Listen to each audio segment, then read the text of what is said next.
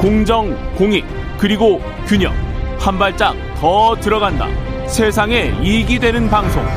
최경영의 최강 시사.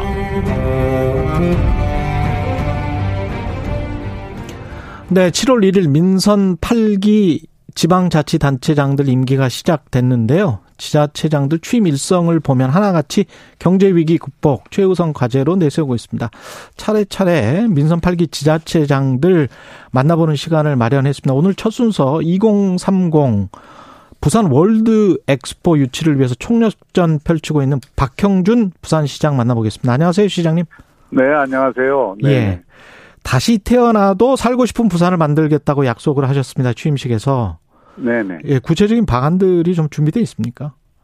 네, 부산은 어, 안 그래도 대단히 살기 좋은 도시입니다. 음. 아, 그 아름다운 beach를 바다를 끼고 있고 또 산과 강이 어우러진 도시고요. 그 부산 시민들의 자부심도 높은 편입니다. 음. 아, 여기에 부산이 글로벌 허브 도시로서의 기능을 확고하게 갖추고 그리고 일과 휴양이 가능한 어, 그런 일하기 좋고 살기 좋고 쉬기 좋은 그런 도시를 만든다면 어, 우리 부산 시민들이 예, 안 그래도 살기 좋다고 느끼는데 다시 태어나도 살고 싶은 도시 음. 예, 부산을 만들 수 있다고 생각을 하고요. 어, 이번 선거 기간 내내 예, 이 구호에 대해서 많은 시민들이 호응을 해주셨습니다. 네. 예, 가장 지금 관심은 부산 월드 엑스포 유치인데 음. 네. 이게 언제 결정이 나고 어떻게 준비를 하실 예정인가요? 네, 그 내년 11월에 결정이 나고요. 아. 이것은 어, 과거 우리 대전 엑스포나 여수 엑스포가 이제 작은 규모의 엑스포였다고 한다면, 예. 어, 부산 월드 엑스포는 5년마다 한 번 열리는 어, 여수 엑스포나 대전 엑스포보다 규모가 다섯 배 내지 열 배가 큰 아, 엑스포입니다. 아, 예. 네, 그래서 우리나라에선 처음 어, 시도하는 것이고요. 음. 만약에 이 엑스포를 열게 되면은 저희가 올림픽 월드컵에 이어 월드 엑스포를 여는 세계 일곱 번째 나라가 됩니다. 아. 그래서 2030년에 대한민국이 세계 7대 강국으로 들어서는 아, 그것을 세계 그 위용을 알리는 기회가 될 수 있다고 생각을 하고요. 또 대한민국에서 서울을 중심으로 한 수도권을 중심으로 한 글로벌 허브 도시권이 있다면 음. 남부권에도 그런 글로벌 허브 도시권을 하나 만들어서 대한민국의 발전 축을 또 만들고 그것을 통해서 대한민국 전체의 파이를 키울 수 있는 매우 좋은 기회라고 생각을 합니다. 그래서 저희가 최선을 다하고 있고요. 어, 이번 정부 들어서 이것을 어, 총력을 다해서 유치해야 될 국가 과제로 삼아서 음. 지금은 어, 그 준비가 매우 잘 되고 있습니다. 대전이나 여수 엑스포가 세계 선수권 대회 정도라면 이거는 거의 올림픽 수준이군요.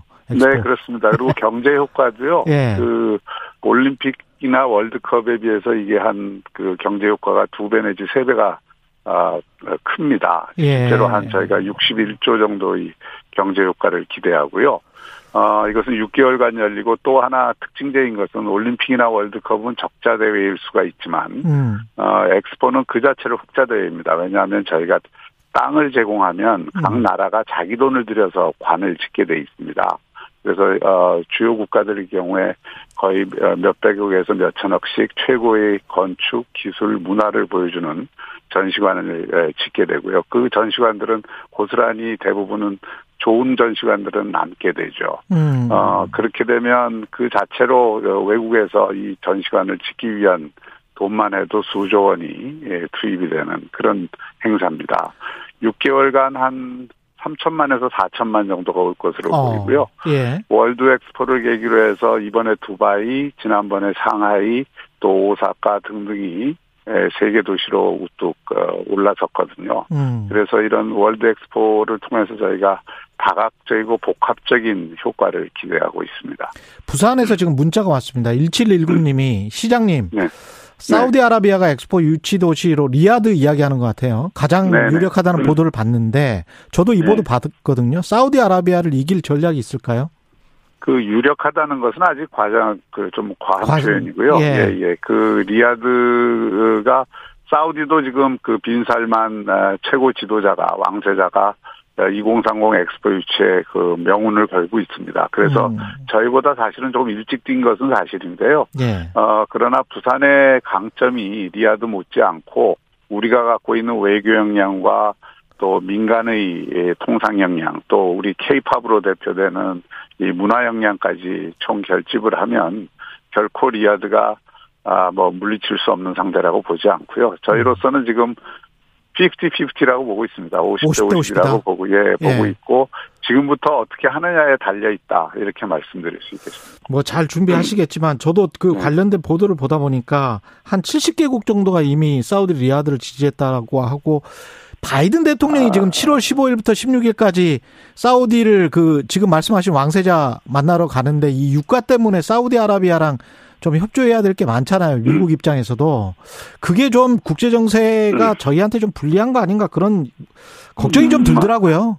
아시다시피 예. 그 사우디의 지난번 그 칼럼니스트 살해 사건이 있은 다음에 예. 미국과 사우디의 관계는 별로 좋지 않습니다. 이번에 예. 유가 때문에 여러 나라들이 만나지만 음. 단독 회담을 하는 것은 아닌 거로 알고 있고요. 음. 어 그리고 뭐 지금 70개국이 지지했다지만 그거는 뭐 외교적으로 우리도 음. 대통령이나 외교장관이 만나면 도와주겠다 이런 그 의례적인 표현들이 많고요. 예. 네, 뭐 그게 강호한 지지세를 형성했다 이렇게 생각되지는 않습니다. 그러나 물론 만만한 상대는 아니고요. 예. 저희가 얼마나 열심히 하느냐에 달려 있다고 보고요. 음. 어, 지금 우리나라도 최근에 열심히 뛰면서 계속 저희 대한민국을 지지하겠다는 의견들이 예, 늘어나고 있습니다. 네. 이게 저 가덕도 신공항이랑 연계가 돼야 됩니까? 어떻게 보세요? 예, 이번에 유치 계획서에 이 가덕도 신공항을 어, 그 구축하겠다는 내용이 들어갑니다. 그리고 음. 가덕도 공항은 뭐 엑스포를 위해서도 필요하지만 어, 대한민국의 이 항공 물류를 담당할 공항이 하나 더 있는 게 우리나라 음. 국익을 위해서도 좋기 때문에 저희가 강력히 추진을 하는 것이고요.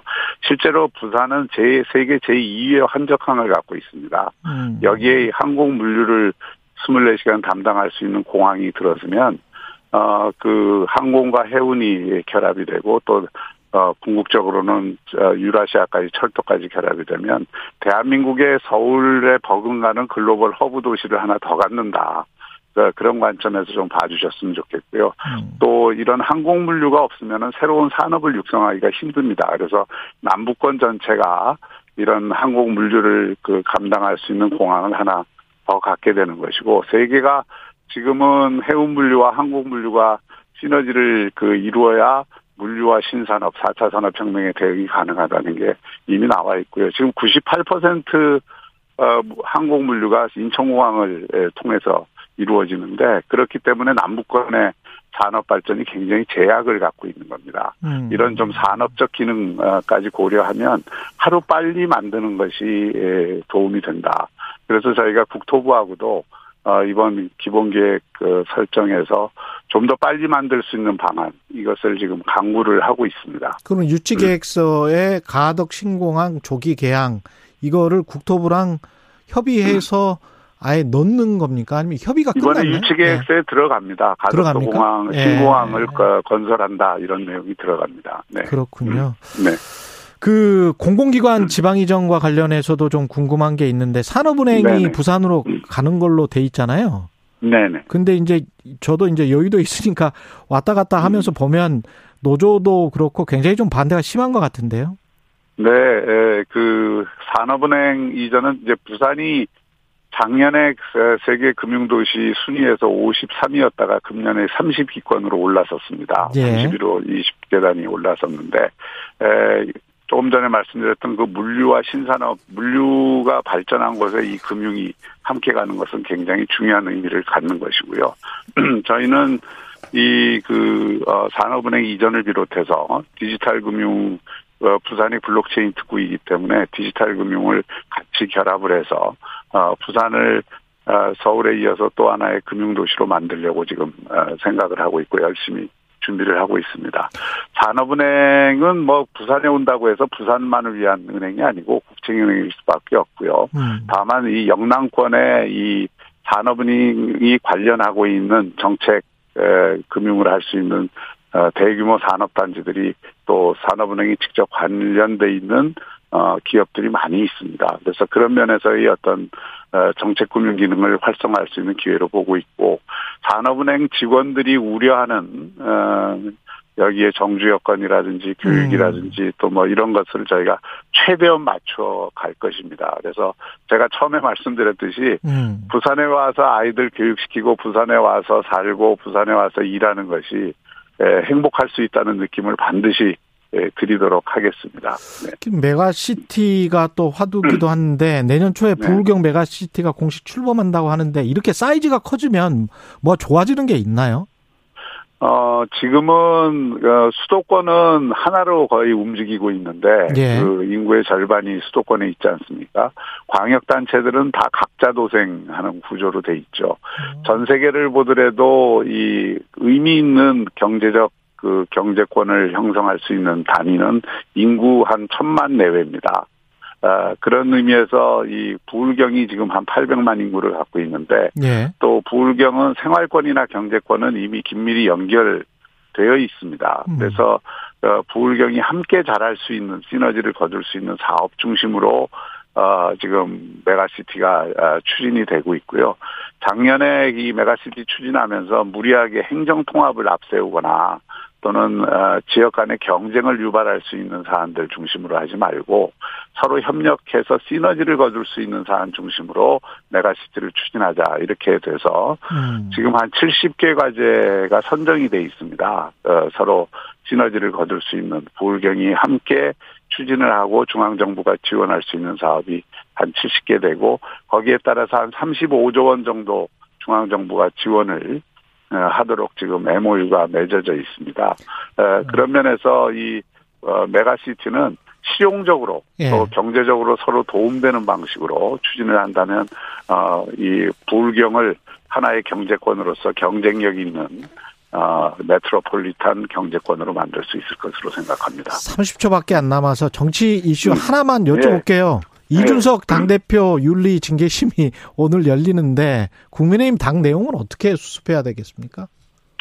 제가 답을 드릴 수 있는 처지는 아니고요. 어, 어쨌든 그, 그, 국민들이 지금 많이 걱정을 하고 있기 때문에 지금 음. 나라가 여러 가지 경제적으로도 어렵고 음. 어, 힘든 과정인데 또 정권 초기인데 아무튼 그 국민들이 걱정하지 않는 방향으로 해결됐으면 좋겠습니다. 예, 박형준 부산시장이었습니다. 고맙습니다, 시장님. 네, 감사합니다. 예, KBS 일라디오 최경영의 최강사 2부는 여기까지입니다.